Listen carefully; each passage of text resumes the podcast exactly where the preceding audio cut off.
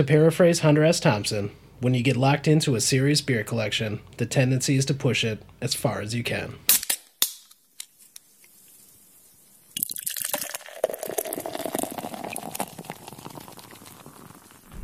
Cheers. Son of a bitch!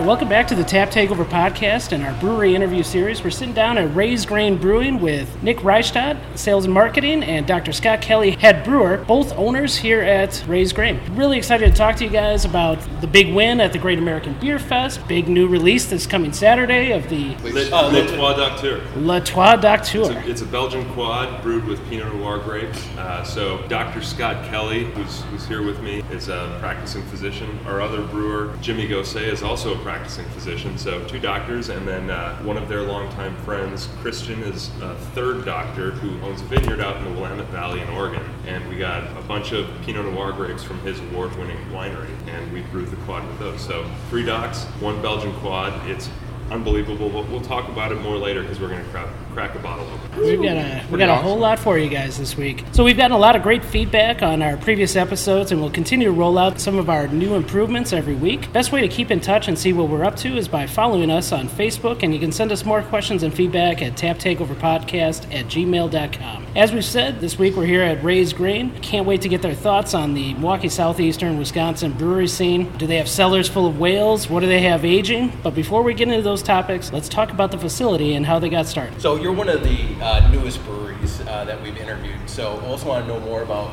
how did you get into distribution of your beer? That's a that's a couple of questions. It so um, we'll start off with how we chose this location. So uh, Scott, Jimmy, and our third partner Kevin live in Brookfield right now. I grew up in Brookfield. Waukesha is right next door to Brookfield. We wanted to be close to home. As we were looking at uh, all the, the potential spaces, Waukesha just seemed like a really great fit. It's a it's a great city. It's a great community, and we wanted to be part of that. It's also very close to Brookfield, where we call home. It's it's very important to us to bring people together. So Waukesha made all the sense. It also solves a couple of other um, necessary challenges that we need to overcome. We need to be by where these guys work because they have a day job. They're both practicing physicians, and I mean that's that's a challenge that we have to deal with on a daily basis. How can we brew more beer when these guys have 60 hour, 70 hour a week day job, and, and they're very important jobs. So we need we needed the brewery to be close to where they work. So it solves a number of those, and we're the only one out here doing anything like this in Waukesha. So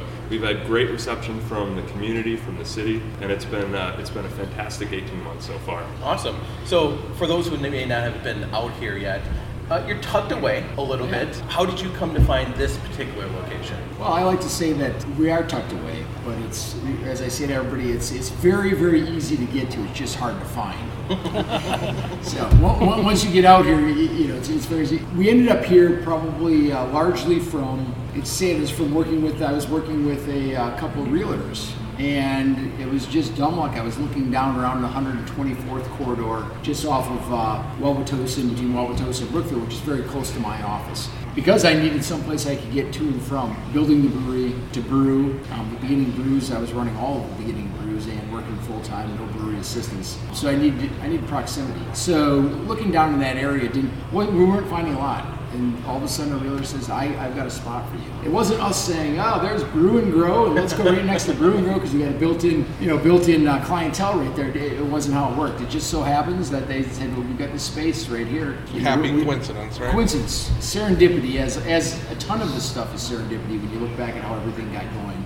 Uh, you couldn't have written it how it ended up, how all of us met. I never knew it before this. You know, four parties ending up together in a very uh, circuitous sort of way. Hey, that sounds familiar. yeah, right, you guys.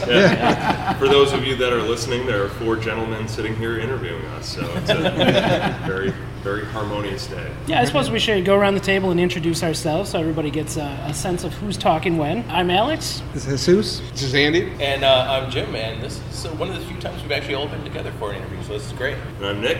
I'm Scott. So, were you guys uh, homebrewers at home? Did you guys put together some uh, some crazy concoctions back at the domicile? Yeah, I was. I, mo- most of our original, all of, I shouldn't say most, all of our original recipes that we opened up with came out of my basement. And that brings how Jimmy came into the game as well. Uh, oddly enough, when I was a medical student at the VA back in the, oh, what would that be in? the Early Early 90s.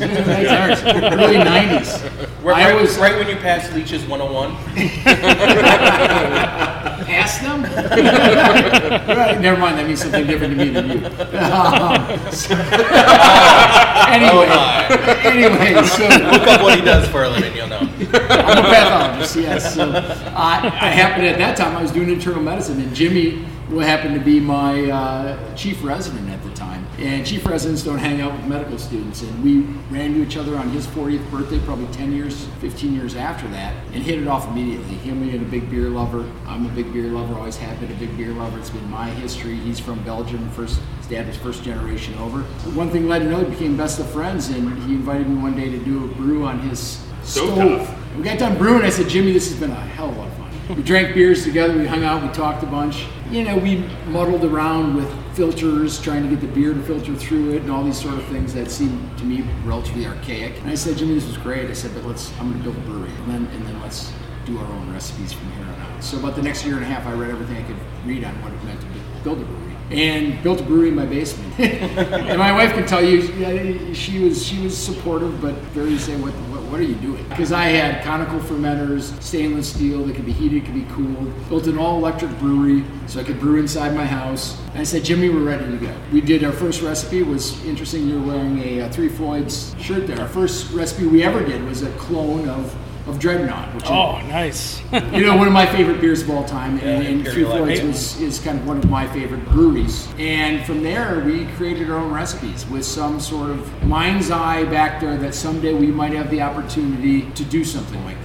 I I mean, as a couple of physicians, we had no idea how that would happen, but we started creating and started logging everything we were doing. So We my homebrewing experience is equally as illustrious. I homebrewed three times on my stovetop with uh, two of my friends. I was a professional cyclist in a past life, which was a lot of fun. Met a ton of friends, and two of the guys that I raced with early on have been lifelong friends. So we started up the Three Freds Brewing Company. nice. Um, so it was me, Jason, and Scott. Hey guys. And we, we did three brews on, on the stovetop. Had a ton of fun, drank a lot of beer, didn't log anything. Um, they all turned out. Um, You, d- you didn't have the clinical precision of no uh, clinical precision physicians- whatsoever. We forgot to mill the grain one time, so we actually crushed it with a roller, a rolling pin. Uh, so the good news is I do not brew the beer here, nor, nor do I practice medicine, and the world is a better place because of that. Yeah, uh, pro tip from Nick uh, it's only screwing around unless you write it down. So as I was doing that, I I, uh, I enjoyed it. I had already been looking into some of the, the things on the business side, how you can make money doing it, and how how you can do it. And I've, I've always been a very personable person. I like I like sitting down with people. I love food. I love beers because it brings people together. I would love to mesh that with my professional life so that I, I just get to live a fun lifestyle and enjoy what I do. So that's that's what drew me to it. So I started working on the business model and all that stuff. I was working with my dad for a while. He's been a lifelong entrepreneur and he was a, a great sounding board for what do you do when you start up a company? How do you grow it? How do you get investors? How do you do this? How do do that? And he was he was kind of guiding me through the process. He was out on a bike ride once and my dad Sorry, Dad. You're you're a little bit of a bigger guy, and he lives on the top of a hill. So he was down at the bottom biking up back home, and his neighbor Kevin was out in his driveway cleaning his car or something like that, washing the car. So it's a lot easier to stop and talk to Kevin than bike up the top of the hill and get home. So he stops and talks to Kevin and says, "Well, this is what my son Nick is working on." Kevin said, "Well, that sounds like a pretty cool idea. Have him come talk to me." Went and talked to Kevin. The first business plan I actually got laughed off of the back of uh, Kevin's pad patio. He said, maybe come back to me when you have a little bit of experience. um, so I doubled down, worked on it, had a, a very different business model than what, what you see here at Raised Grain right now. But that intrigued Kevin, and I made a lot of changes. And he said, I think we're to the point now where I have two people that I would like to introduce you to, and that was Scott and Jimmy. So uh, Kevin knows Scott again through a very serendipitous process. Kevin's wife Deb plays tennis with Scott's wife Lisa. Kevin ended up at a party at Scott's house, and they were down in, in Scott's basement brewery drinking Scott's beer. And Scott may have mentioned at some point, like, I'd love to open up a brewery. That would be really cool. so that was always in Kevin's the back of his mind. So when I'm sitting on his his patio, he was able to make the connections, and for whatever reason, he thought the business model made a lot of sense, and I, I, think he believes in, in both me and Scott and Jimmy. The first night we came together was September 19th, 2014. We stayed up till 4 in the morning. I would like to point out that I'm the youngest member of the group, but I'm also the one that at 4 o'clock said, guys, I think we're staying up a little too late. I have to go to bed. The voice So you got reason. laughed out of the room again I for think that one? like four hours earlier.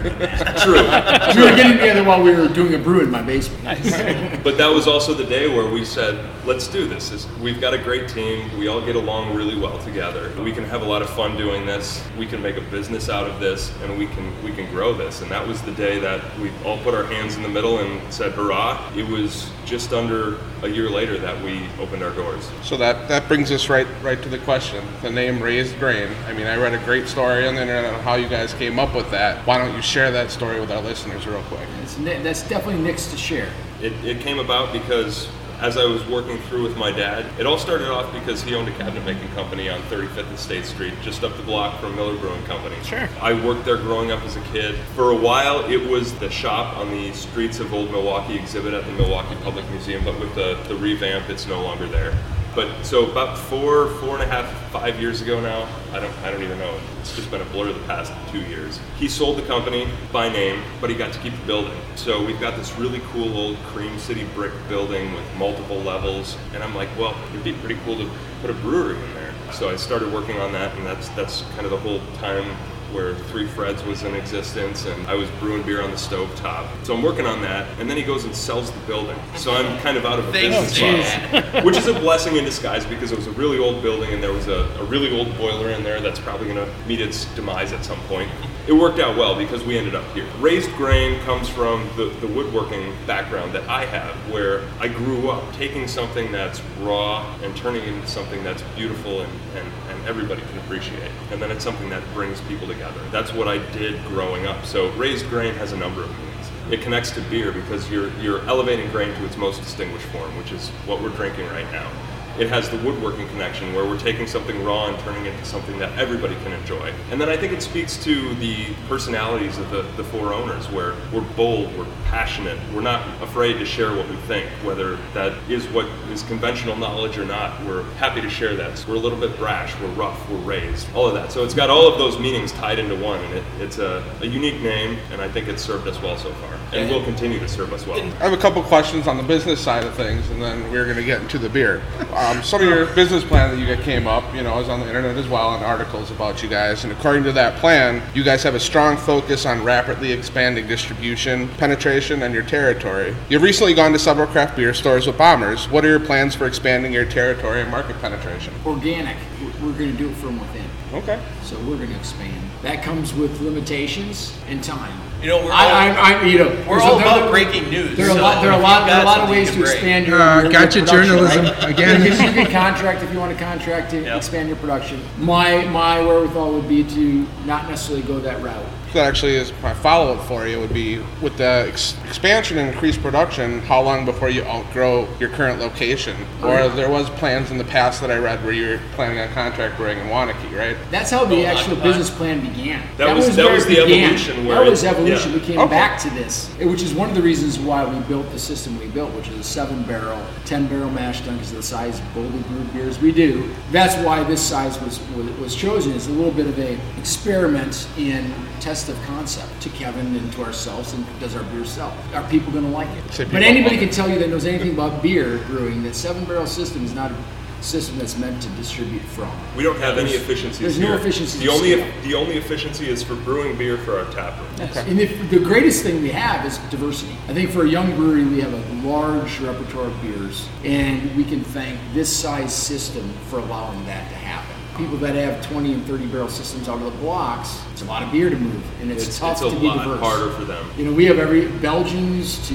Kolsches to you name it. We, we have a lot of stuff. So we're not just stuck on some IPAs and a few IPAs, but we, we've been able to do I don't know 18 different styles of beer in the first year and a half or something like that. Well, it's, Maybe. I was just looking at Untappd, and we've got we've got more than twenty. So- Yeah. That, that- see, that, that's amazing for a consumer to be able to come up to your tap room and see a different beer on the on the list every time is one thing, but to see several different beers on the list every single time they come, even if they're regulars, that's hard to do, and and hard to do with the the amount of production that you guys are putting out. Right. So, uh, kudos to you guys. Thank you. And, And actually, it's- growing organically like that too is, I mean, every single beer I've tried from you guys, I've absolutely loved. Well, thank you. I mean, you know, we, we brought the ones that we brought because we loved them. We, we control a lot of processes here too that allowed us to transfer from a basement level to here. I've always used all our own water. I've always built all my own water profiles uh, for whatever beer we're brewing.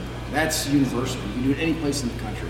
And you're not going to be affecting. So you to Waukesha Water, we're not being affected. Um, I'd like to be in control of and have us be, be in control of the process we're doing. So as far as we, we basically have hit our head on the ceiling. This place is probably going to be maxed out in production this year. No ability to, to do any greater volume than we're doing right now. We're actively looking to do something.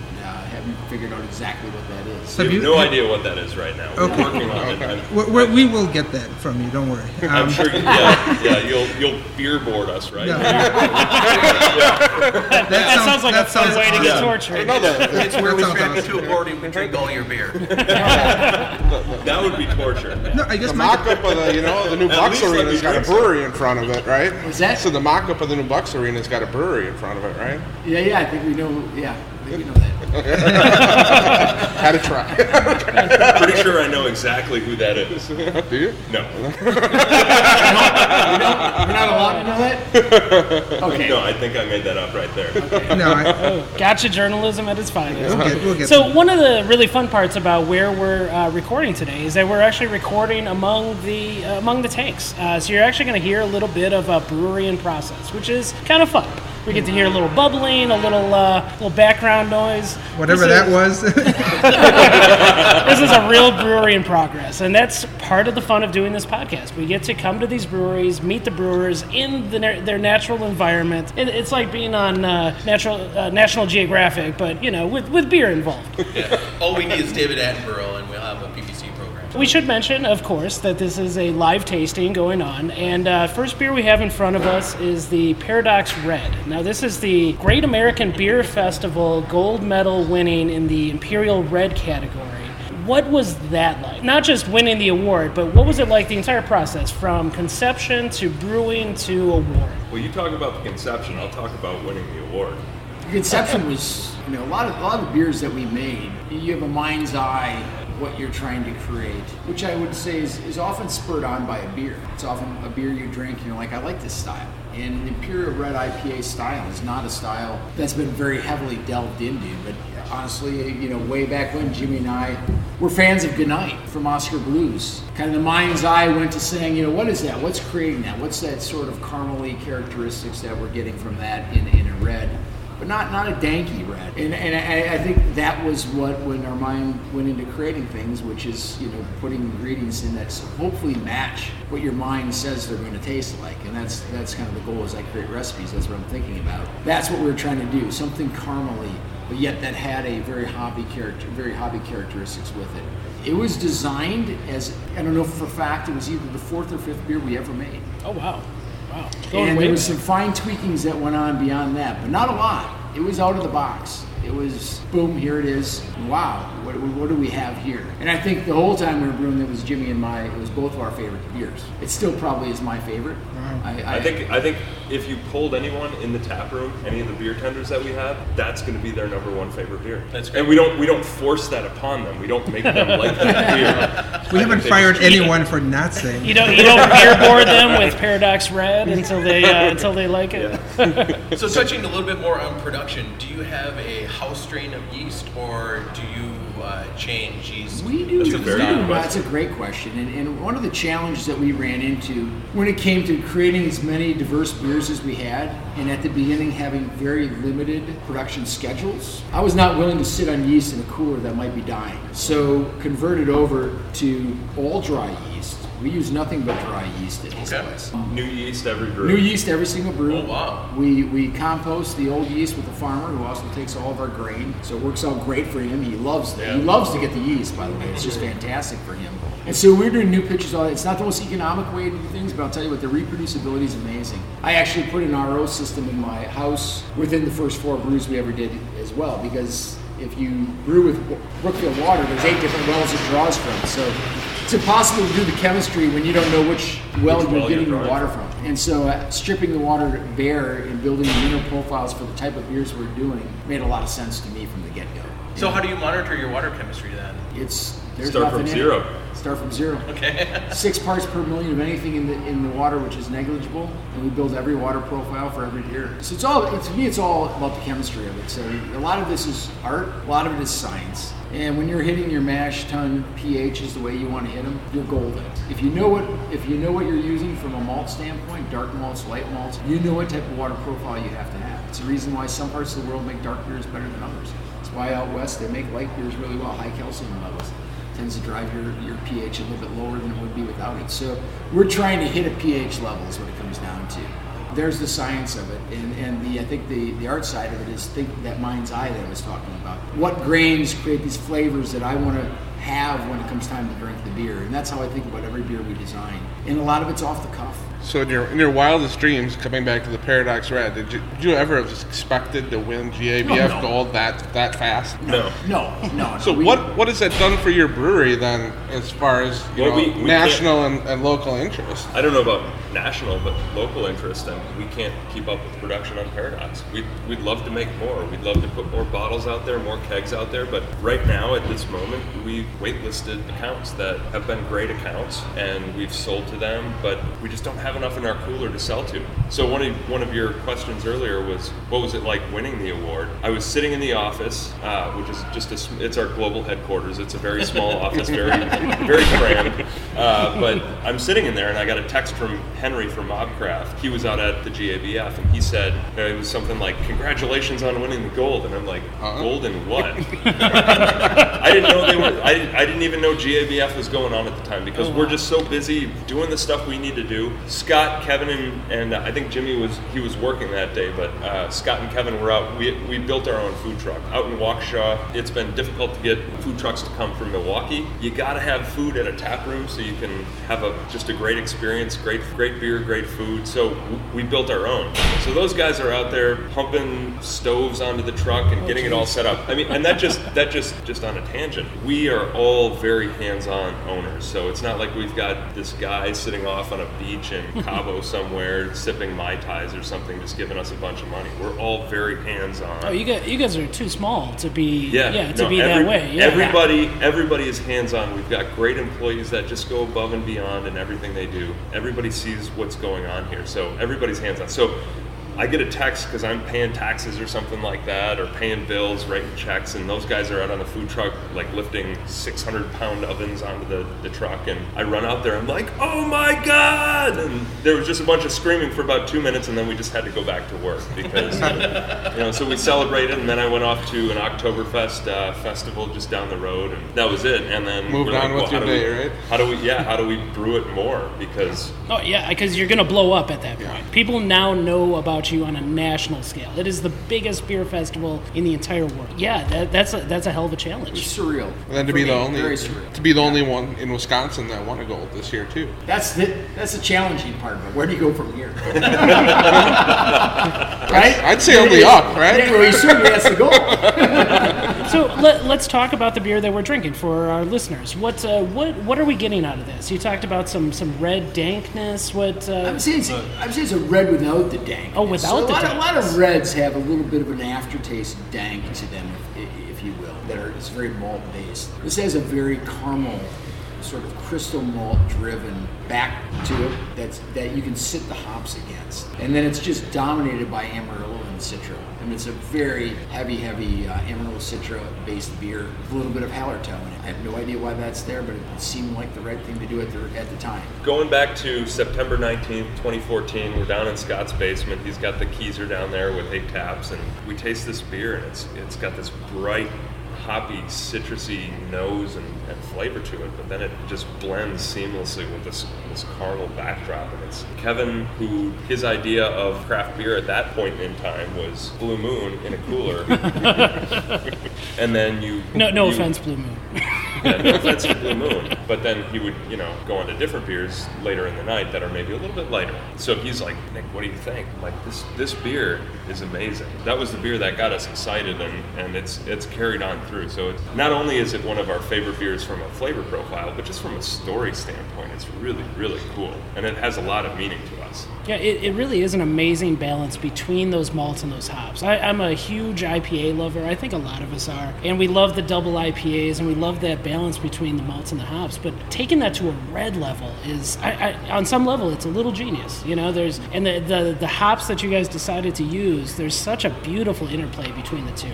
Yeah. So kudos to, you know, hats off to you guys. Thank you. Thank you. So, with this being the Tap Takeover podcast, and you guys wanting to tell your story, which, which of your beers would you guys choose to kind of tell your story if you go, were going to take over the taps at the Tap Takeover podcast? What beer would you say represents you? I would tell our story through the diversity. I would tell our story through Absolutely. through everything from a lighter classic IPA like our AHA to Paradox Red to the Belgo, the uh, Black Walnut Belgo Stout that we made at, the, at that end, all the way to a Hefeweizen at the other end that's done in a classic Hefeweizen. Ability with, not classic Hefeweizen, but we do rests at 113 degrees, 126 degrees, 152 degrees to get the clothing characteristics of Hefeweizen to come out.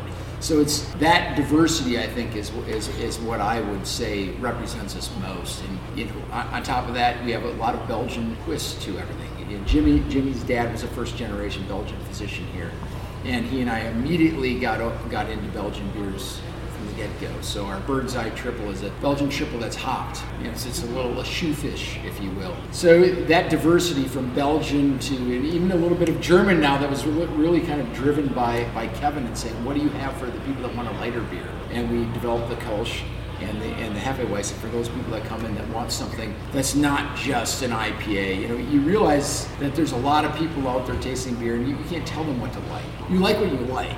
And my dad used to say, work for Heileman's, was you like what you drink. and, and, and- and which comes first isn't always the, that's it's not always so straightforward. So anyway, I would say that diversity is what describes us probably best, if that makes sense. So you guys recently had big news the other day uh, with the with the whole Brewers thing. So can you tell us, uh, our listeners, what, what beers you're going to have at Miller Park this year? Yeah, so uh, our, our Kolsch, Kilted Kolsch, is going to be uh, one of the two offerings. Really light, crisp German style ale. It's got a, a very nice Pilsner malt flavor to it. Just a little bit of a lemony flavor from the, uh, the yeast we use. Easy drinking, perfect for a super hot day. And then we have Doc's Red IPA, which is a more sessionable version of the Paradox Red. When you're sitting for nine innings, you hope it's only nine innings. Sometimes they go a little longer.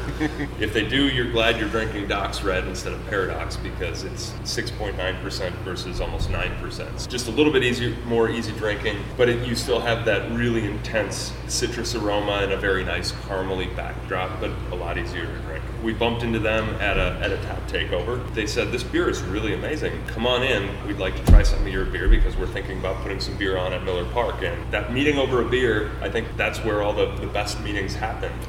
I'd agree. We ended up at the big Miller Park announcement yesterday, and we're going to be on tap for the 2017 season with not one but two beers, which is really fantastic. It's it's a great opportunity for us to get in front of thousands upon thousands of people every day that they have a, a home game. Very cool. And I, I should also point out, Scott has a little bit of a history in baseball. Oh yeah, yeah. I actually played at the Old County State. California Way Penal back League? I Played for, for played for the Badgers when I went to uh, school there for my freshman year. So yeah, baseball's A varsity baseball fun. player. yeah.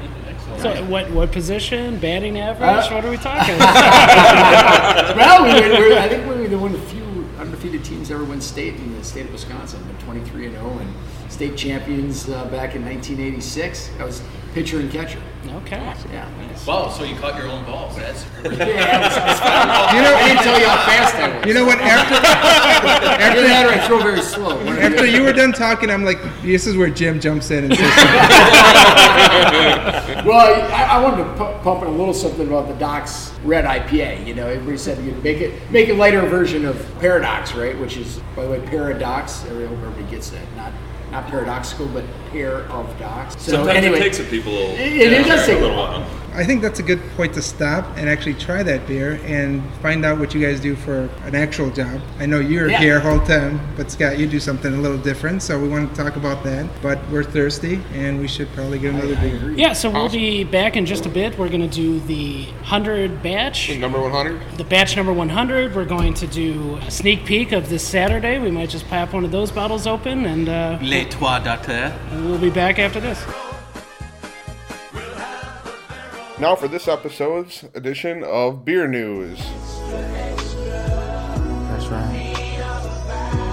Only two March April beer releases worth talking about right now. Releasing from Firestone Walker on March 25th, 2017 version of Parabola. This Russian Imperial Oatmeal Stout is aged for a full year in a blend of bourbon barrels from Elijah Craig, Four Roses, Pappy Van Winkle, Woodford Reserve, and Buffalo Trace, developing flavors of rich, chewy roasted malts, charred oak, and bourbony vanilla. No news on when it will hit our market, so make sure to ask your local craft beer store guy because this will go quick and they will only be allocated one case of bombers. On April 3rd, Founders KBS hits our distro area. Founders Kentucky Breakfast Stout is brewed with a hint of coffee and vanilla and then aged in oak bourbon barrels for over a year. It is sure to go fast, so make sure you get to your craft beer stores that week. In brewery news, Good City Brewing has been crowned champion of the Brewing News National Double IPA competition with its Reward Double IPA. This beer, which surpassed over 90 other beers from some of the most respected breweries in the nation, including past winners Melvin and Tamarack Brewing.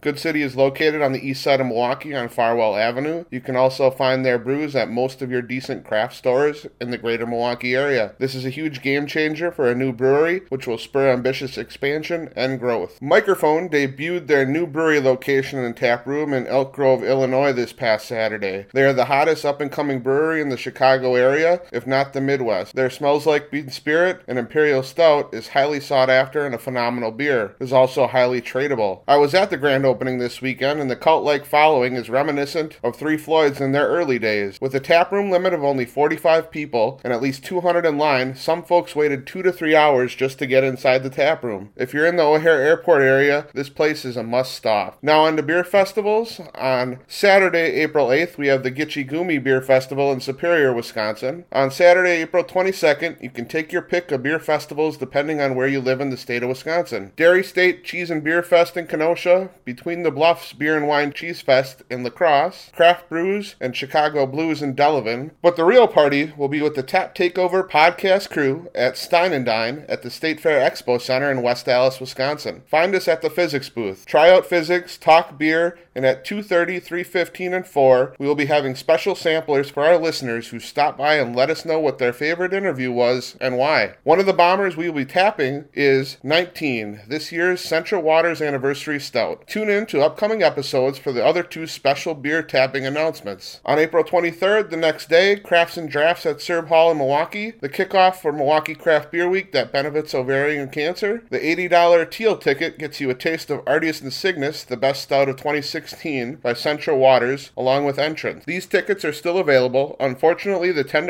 upgrade for a taste of Morning Delight by Toppling Goliath is sold out. Tickets have now gone on sale for this year's Firkinfest at Cathedral Square in downtown Milwaukee on Saturday, July 22nd. Get your VIP tickets now to get free reign over the crowds for the first hour of the festival. And this has been Beer News. So coming back from our refill break, we're back with the Kelsch and the Hefeweizen. So Scott and Nick, would you like to give us a little description of both of those for us? I'll start out with the Kelsch, and then you can talk about the Hefeweizen. Just for all the listeners here, we've got a ton of beer on the table, so things are great right now. Glad we took the break. Uh, so our Kilted Kelsch is it's a German-style ale. It's going to be uh, it's an ale, but it's fermented at a colder temperature. So what you get is a very crisp, light flavor. You get a lot of pilsner that comes through, and I, I think I was talking about it earlier. Just a little bit of a lemony twist to it. To it that is very unique. Scott can talk a little bit more about the yeast we use, and that's where the name Kilted comes from. We actually use a, a little bit of a, an English yeast in there at the end to clean things off so it finishes very dry. But this is going to be one of the beers that's at Miller Park, so we'll be out there cheering the brewers on while we drink this beer. I'd have to say this would be very, very drinkable on a 90 degree day in Milwaukee at Miller It's, Park. it's probably, the, I mean, a Kelch is a beer that equates as close to a Pilsner as you're going to get that's actually an ale. Difference obviously being that lager yeast is a bottom fermenting yeast and ale yeast is a top fermenting yeast. It happens that this yeast ferments at 60 degrees. So you get some of the characteristics, the clean characteristics of, of lager yeast and some of a little bit of the sulfur overtones that you get with a with a lager. You get in an ale which is, is one of the reasons why we chose to uh, brew this. And when, when Kevin said, you know, what do you what are you do to the people that want a Miller Lite, you know, in, in, in your craft brewery? So that that was why I designed this beer the way it did. You know, the idea was to make something that is lighter, that drinks like a pilsner, that doesn't require us to to lager, doesn't require you require 30 days in the fermenter, and some of the challenges that come to small breweries like this, but. It's a very clean drinking beer. I think it's got a little bit of sweetness to it, which is nice. I think. I actually think that's where it distinguishes itself from a pilsner. Yeah. Uh, pilsner, you get sometimes it's overly uh, like a cloying sweetness, Yeah. and with this one, it's there's a there's a really nice savory characteristic to it that underlies that sweetness. So Yeah. the sweetness feels balanced in a certain way that I don't think a pilsner could have. Right. Yeah. It's, it doesn't. It doesn't have Chloe sweetness at all. So that was the, that was the idea behind that. And you know, so far it's been one of out of the tap room one of our biggest sellers. Interestingly enough. Well, it, I can see why. It's got a great malty backbone for as light of a beer it is. Getting a ton of flavor of the grain coming through. Yeah. Yeah. Yeah, but there's also that really nice light effervescence. There's, uh, you know, it's a beautiful golden color. So you're getting like all the best aspects of a pilsner and all the best aspects of a Kolsch. Uh, it's hats off again, guys. Hats So off I'm again. gonna, I'm gonna correct you. It's Kelsch. There are umlauts Kelsch. over there. So uh, when we opened up, we were just calling it Kolsch, and we had some uh, some old German dudes come in and they, they scolded us. So the correct pronunciation is Kelsch. So next up, we have our, our Summerweiss Hefeweizen, also a, a German style beer, and we wanted to share these beers with you guys because they, they highlight some of our, our variety, where we've got very light, crisp beers, and we're gonna get to the big, dark heavy beers next. I'll, I'll let Scott talk about the beer, but I want to talk a little bit about the name. When we first brewed it, we didn't have a name for it, and we just said the Germans don't give their beer's name, they just call it Hefeweizen, and that's what it is. So we put it up on the board, but the four of us are sitting out on the patio in the front. It's the summer, and uh, we're it's beautiful, gorgeous day, 70 degrees out, and we're talking about oh, maybe we should give it a name. And then conversation moved on, and we started talking about all the things you can do in summer that are great vices to have. One of the guys goes shooting, a couple of the guys have a cigar every now and then, and everybody's just got to have their great summer vice. And I don't know who it was, but they said, "Hey, that'd be a great name for a beer."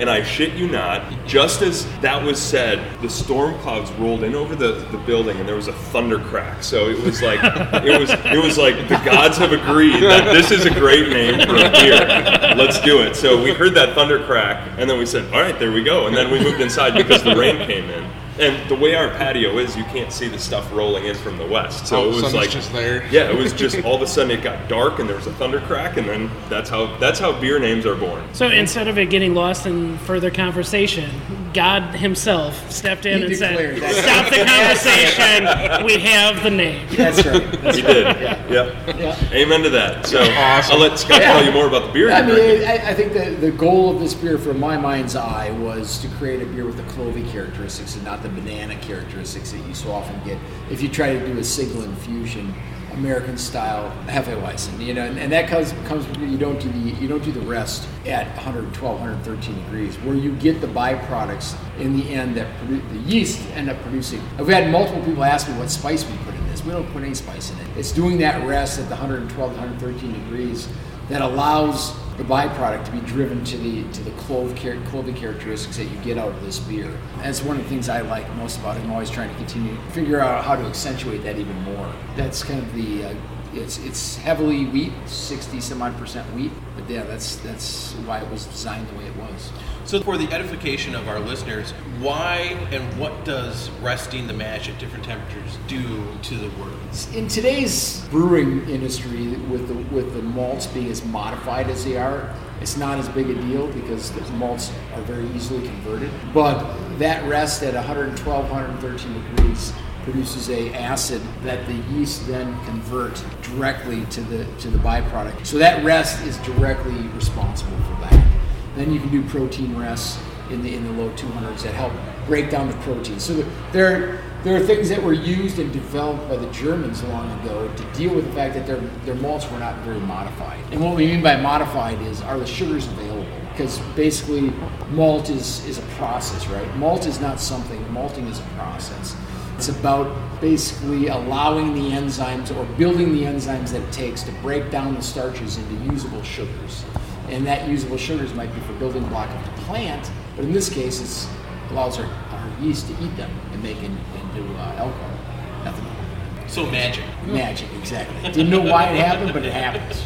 Wait, cheers to magic. If it, yeah, tastes, agree if it tastes this you don't have to know why. yeah, if it tastes this good. Cheers to magic. So I think that brings us right into number 100. And I mean, I was here for the release party, and I was really, really surprised. Me and my wife came, got here about 10:30. We started selling at 11. And we were parked over in Home Depot. What did you guys think of the response to that release? How how epic was that for you guys to be able to have that line of people and just rip through all those bombers in an hour and a half at only two per person? Uh, surreal again for me. like wow, it was a little bit like our anniversary party. It was kind of an affirmation of some of the things that have happened and humbling that there's that many people that like your product, and I didn't expect it. Yeah, it was, it was very humbling. We, we kind of had a gut feeling that it was going to be a big day, so we, we prepared for it.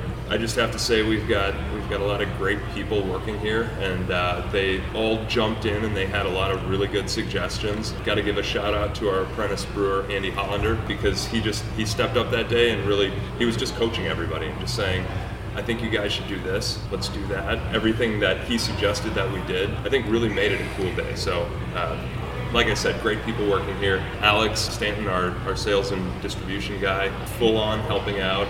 Miles Patzer, just a bunch of guys that are fantastic people that we wouldn't be as successful as we are without them. Hats off to those guys. And uh, actually, a guy who hadn't even started working for us, but we brought him on full time later that week, Justin Bushke, as our, our assistant brewer, was back here with his dad Ron, helping sell bottles. Oh, and Andy's dad. I mean, we've just got everybody. We've got everybody jumping. All Everybody hands was on deck. Yeah, it It's- takes a All hands on village. deck. It's a, it is a family. It's a family, and that's probably the single most touching thing to me moving into this business compared to what I did in the, the rest of life. Tends not to be quite as joyous as this, um, and certainly not as familial oriented. I mean, it really feels like family when you're here, um, and everybody just pulls for everybody else. It's a, it's a it's a fun business. And certainly, I didn't name everyone by name, but uh, you know, there are, we have 24 employees, and they're all doing a fantastic job. So even the even the atmosphere was family. I mean, with the regulars that I saw. I mean, I've only been out here about a dozen times, but I mean, you had regulars giving you guys high fives in line as you were selling them beer. Yeah. it's just fantastic. So tell us a little bit about the beer because I know you did something interested with the bourbon barrel aged coffee beans that not a lot of people have done.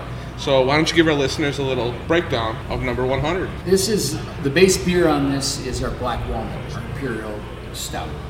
We imperialized a little bit more, bumped it up a little bit to get the alcohol a little bit higher, brewed it like we normally brew it. Um, then we went searching for the right uh, coffee combination. Went to Hawthorne Coffee, they actually have a bean there that they age, green bean that they put in with water with bourbon barrels. So they age it in bourbon barrels, and then they roasted it. And they roasted it day before they brought it to us. So they roasted it, you know, right, right as they, knowing they were going to bring it over. We had already been the, the beer had fermented out.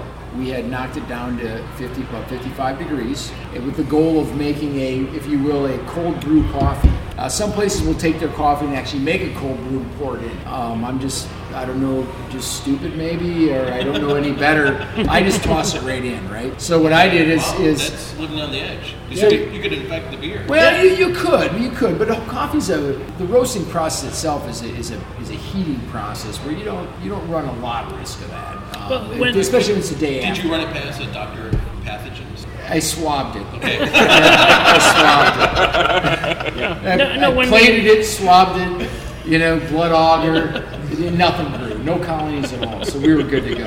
After we figured out we were good there, we tossed it in, and then I also went searching for pensies and went looking for a, a cinnamon. I was looking for a cinnamon that had a, a bright, sweet. I mean, when you look, start tasting and smelling cinnamons, the tasting's not so good. Smelling them, I wanted something that was bright and sweet, but obviously not cinnamon sugar.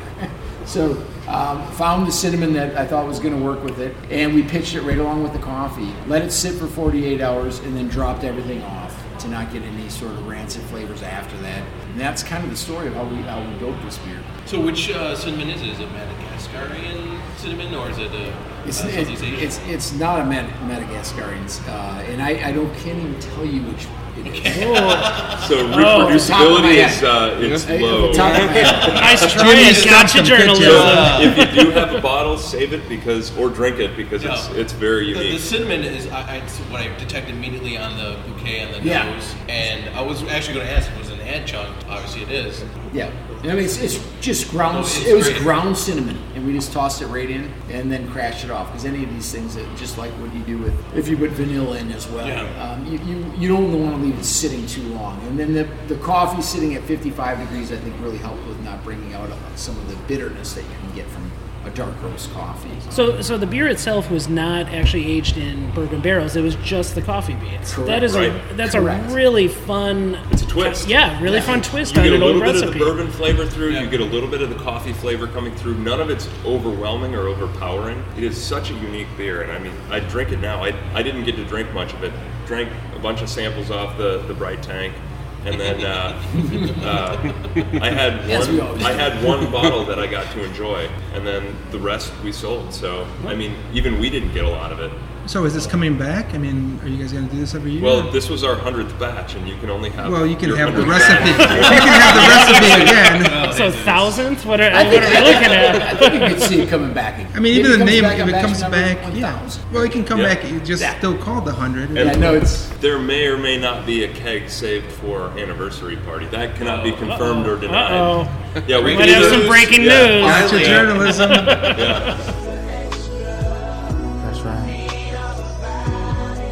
we can either confirm nor disconfirm that to any. Uh, For the listeners, when is your anniversary party? uh, it, we don't have a date set, but it's going to be mid-September.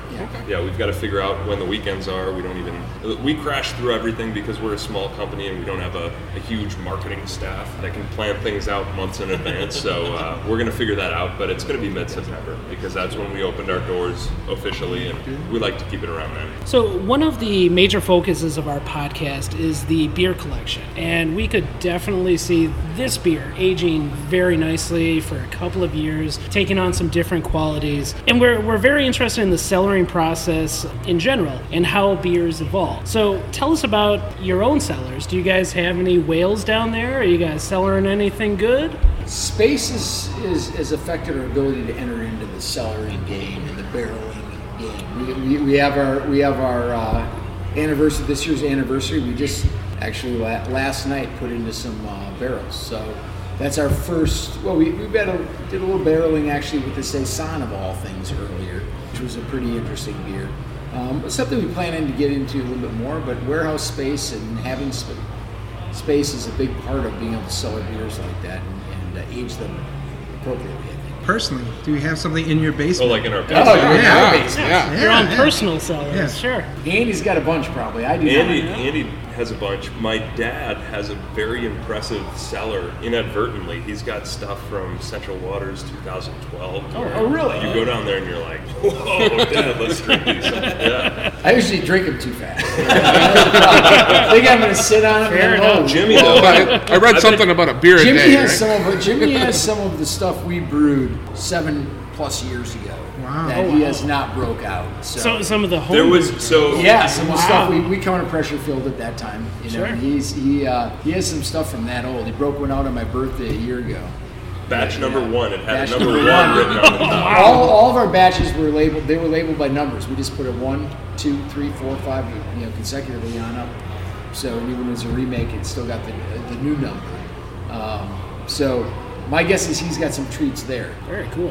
And that kind of brings us to the, the next beer that we'll taste. Uh, we got to grab it out of the cooler, but Les Trois Docteurs is it was in the 60s. I don't, I can't recall what number we, we saw on the, the cap. I've got it written down somewhere. But these guys brought out a, a bottle and it had a, a number written on top of it. And popped the top, poured it out, and we're like, whoa, what is this beer? Just this fantastic nose to it where it smelled like wine, but it's not wine. It's got this deep caramely color to it, this great foam color to it. I mean, it was just awesome. And we just stopped what we were doing and we're like, we got to figure out what this number 62 or 63 is. Those guys go back and it's it's a Belgian quad. I, we could taste that it was a some sort of Belgian beer quad, but it was brewed with Pinot Noir grapes from uh, from Christian out in the Willamette Valley that Scott and Jimmy Yeah. have known for a long time. Once the harvest season came around, which is kind of like the second year evolution of, of our, our opening, that we uh, we were able to get those Pinot Noir grapes, and then we brewed it, let it age for six months. Uh, that's what's coming up on Saturday. So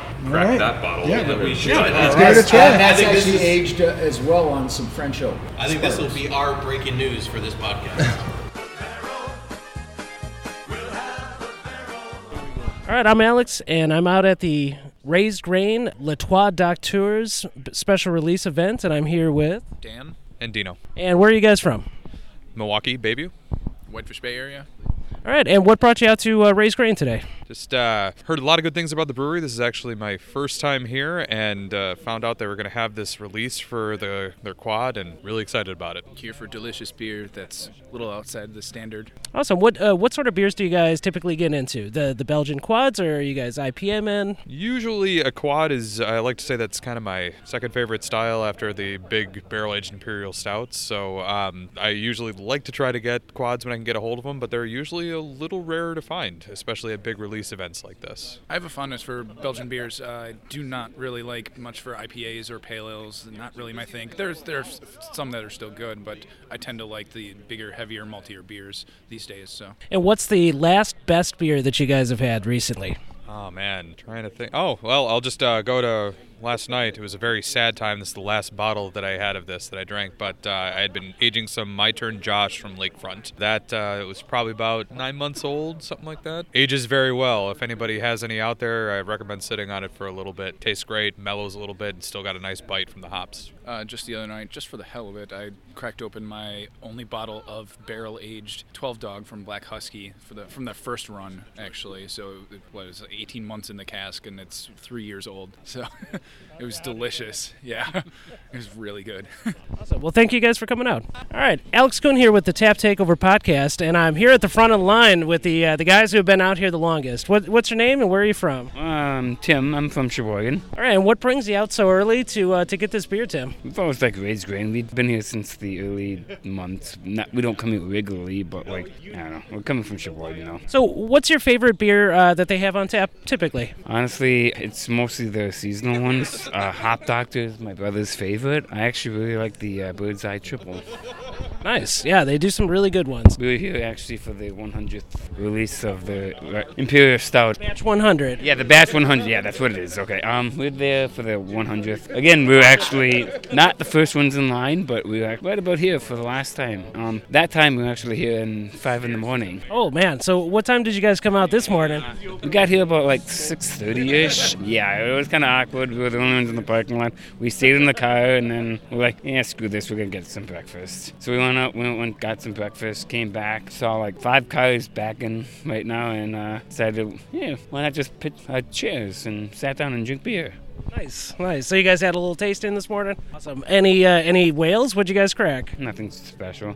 Uh, mostly just growler that we got filled last night at Three Sheeps. Especially since we're from Sheboygan. Three Sheeps is kind of a only brewery in Sheboygan, about, an hour and a half away. So yeah, it's a, it's quite a ways to travel for this Belgian quad. After this, we're gonna go to Fermentorium. Another release at Fermentorium, uh, Divine Sanctuary. Awesome. And what what kind of beer is that one? Uh, it's actually aged in bourbon and Chardonnay. Okay. There's actually two versions, so yeah, we're looking forward to that one actually as well. Sounds like you guys have a clock. so yeah. sounds like you guys have a really fun day planned. Yeah, kind of, and then uh, head back home and relax and everything. Awesome. Well, thanks so much for talking with us.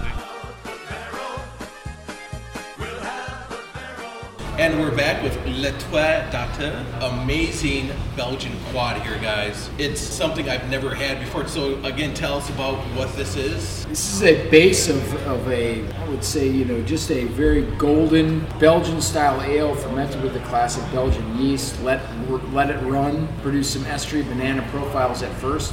But I think the key to this whole beer is is the Pinot Noir grapes. My buddy that I, I went to medical school with, he's a surgeon and lives in uh, Willamette Valley, and you know they're one of the king places in the United States for Pinot Noir grapes. And he sent us hundred pounds of late pick Pinot Noir grapes that we pressed off, added in the last two minutes of the spin, and then we actually took bags and put the put the pressed off skins and and stems actually into the mash tun as we were doing it.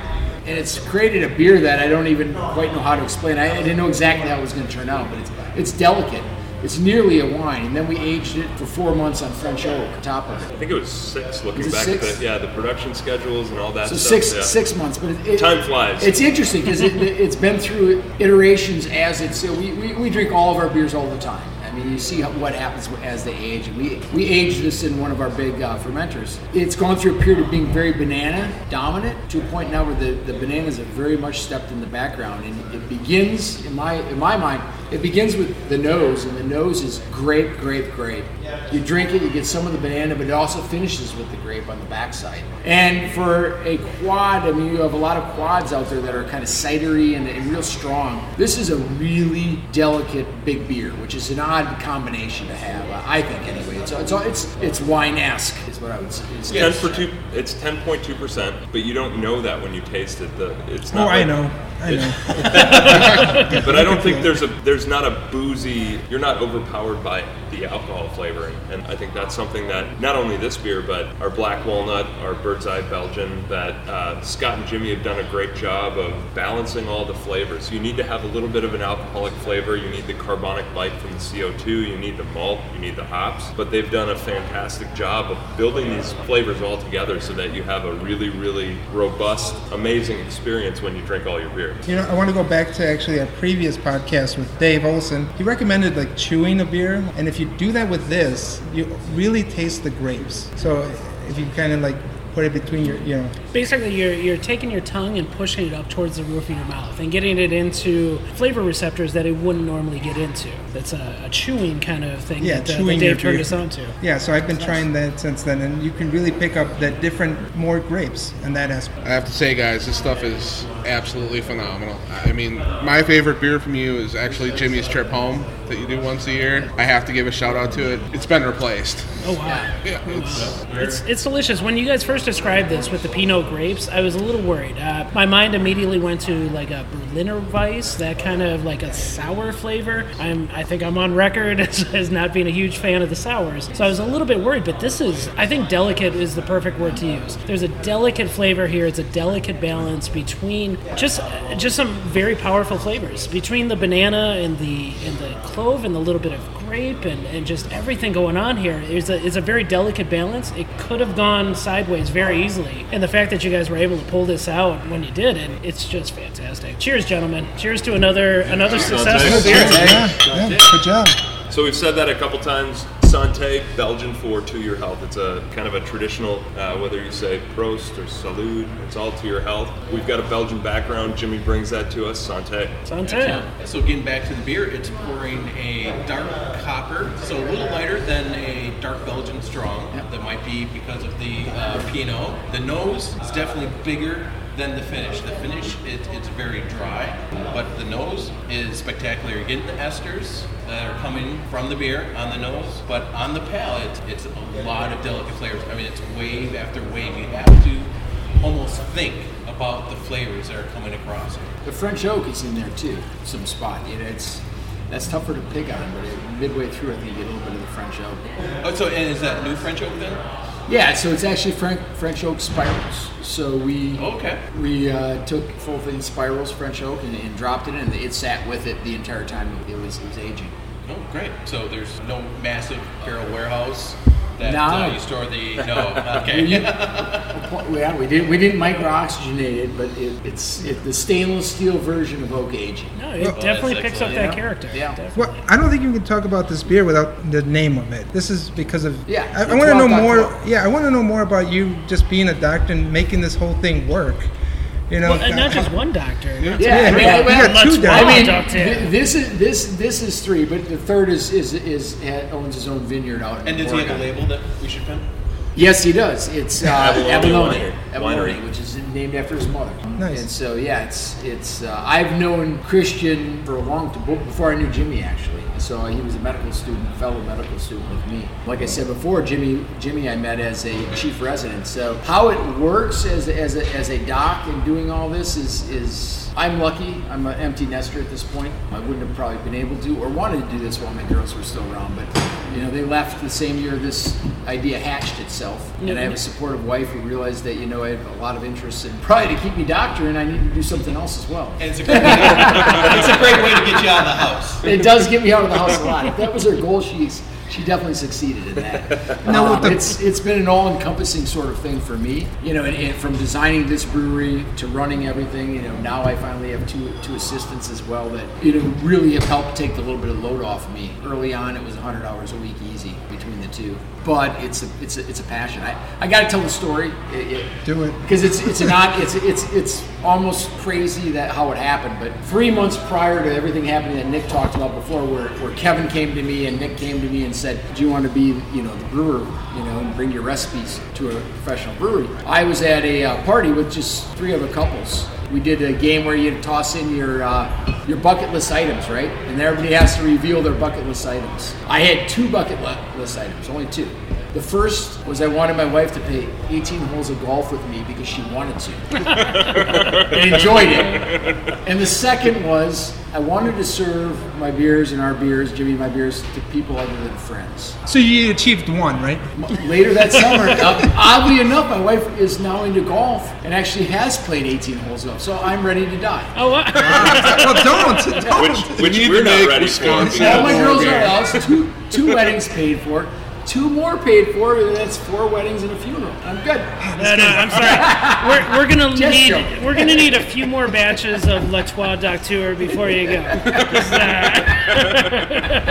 It's a very So yeah, story. so yeah. yeah, so I mean, you know, I, I think we both we, we weave it in. Jimmy has a different sort of profession than I have. I'm a pathologist. I read slides, make diagnoses. Okay, so I don't have my my clients, if you will, are physicians, and I'm reading pieces of tissue that come from patients, which allows me a lot more flexibility than if I had a patients coming to see me where I had an office full of patients all day long, and, and I can I start very early. I start reading before 6 a.m. and allows me to answer phone calls as I, I need to, stand up and leave if I have to, get out early if I have to.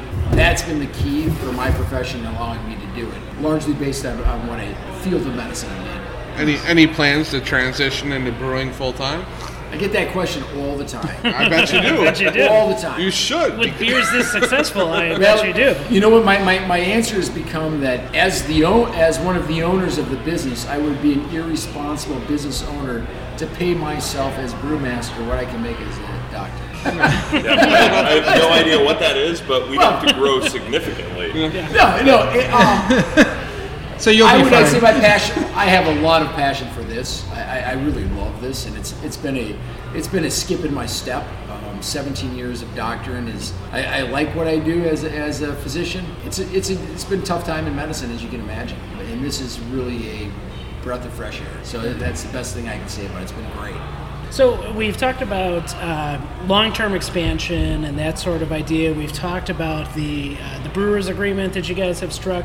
What what do you guys see as your challenges specifically for 2017? Where do you guys envision yourselves going by the end of the year? I think short term is, is going to be what we can do production here and how we can manage that, how we can manage growth. The tap room, you can probably hear some of the hum picking up over the course of the podcast in the background. We started when the tap room opened and now it's booming out there Oh, it's getting busy. On a Wednesday. on a Wednesday. You Wednesday. guys are cranking out there. I don't want. So um, we've got a lot of beer that we have to produce for the tap room. We're in only about 50 accounts right now, draft, and then we've got about 10 accounts for bottles right now. But how we're going to even keep up with those accounts as we continue to get busier with Miller Park, with our tap room, with those accounts and our, our outside beer sales, it's going to be our, our short term challenge. We're, we're actively working on stuff right now to figure out how we're going to solve those problems. Nothing, no gotcha journalism here. We don't have anything that we can. Darn it. Yeah, I wish I could give you. I, I wish I could say what we're doing. We don't know yet. We can We're make it up later. And I, well, I also I would like to add that I, I think our challenge, one of the things that we're most challenged by, um, in the fact that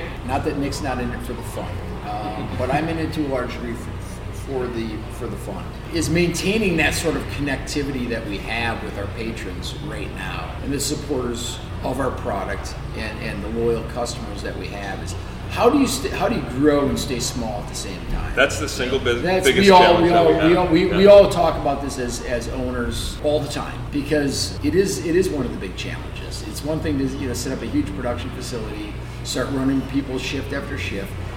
Your employees start to be shift workers and, and not necessarily connected to what you're doing. And not to mention that, but all your customers are not necessarily as heavily connected as you'd like them to be. So that is something we're acutely aware of is staying that staying connected. So let's get into a little bit of the business side because I, I, I love the financial. Are you guys still self-financed or? Yep. Yep. Yeah. So 100%. you're you don't have any outside investors. Nope. You don't have anyone pulling the strings, telling you what to do, how to grow. No, no, no plans to go on Shark Tank anytime soon. No, I mean there, there are opportunities out there for, for I mean there's plenty of opportunities with the success we had so far to find investors and but all Oh, those we come have. We could giving up. walk out there right now and find 30 people that Oh, are yeah. interested in, in investing.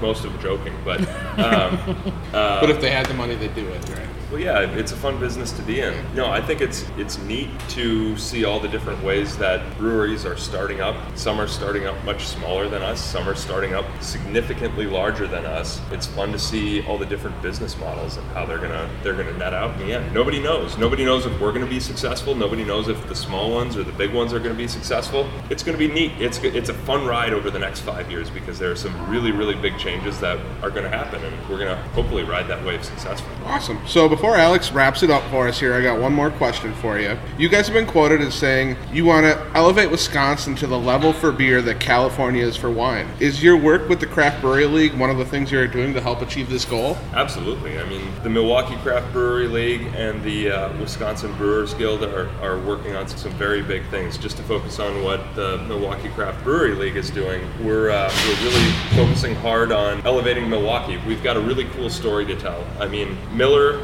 Pabst, Schlitz, Blatz, all of those, Kugels, all of those, they have a place in Wisconsin's beer history. It gives us a story that nobody else can tell. Then we have craft pioneers. We have Lakefront, Sprecher, Milwaukee. They're making some really great beer and they've been doing it for a long time. And then you've got us, you have Good City, you have Third Space, you've got the plethora of new breweries that are popping up. And, and we've got that three legged stool. We've got the beer bloggers coming in in August of next year. So we've got some really cool stories to tell. Craft beer is as much about the story as it is about the beer. We've got great beer. We hope to continue to tell great stories to go along with that great beer. Yeah, we want to see ourselves 10, 15 years where California is now in terms of wine and beer because they've been doing a great job at that. Wisconsin has been underrepresented in the, the craft market for a while, but that boom is here. We're part of it, and it's a very exciting time. I don't know how we're going to get there. We're, we're all just nose to the grindstone, and every now and then we can step back to look at what we're doing, and I think we're going in the right direction. It starts with the beer that Scott and Jimmy are making. And I think a, a gold medal at the Great American Beer Fest is a great start, is an amazing start. We'd just like to thank you guys for coming out. That's it. Thank you guys. Yeah, thank you guys. I mean, thanks, thank you for the opportunity to tell our story. I mean, it's, it's great what you're doing right now is, is getting this, these stories out because I think that's an integral part of the whole thing. And thank you to everyone that's listening because uh, you're, you're excited about the beer. We encourage you to come out and try our beer, try the other breweries in Milwaukee because that's what's going to make us successful. If, if you go out and uh, you see a Milwaukee brewery or some other brewery from you know West Coast, East Coast, or whatever, get what's local because that's what's going to help accomplish what we're trying to accomplish. Buy local beer, get to know who's brewing your beer find what you like. So before Alex tells us there's no more beer, everybody Google Raised Grain, hit the directions, and come on out here and try some. It's fantastic. I'll make it even easier. rgbrewing.com. Check us out. And check us out on our Facebook page at the Tap Takeover Podcast and taptakeoverpodcast at gmail.com. We'd love to hear from you. I'd love to hear what you guys thought about Raised Grain. So thank you guys so much for sitting down with us. It's been a, a real honor. A real Son- honor. Sante. Sante, guys.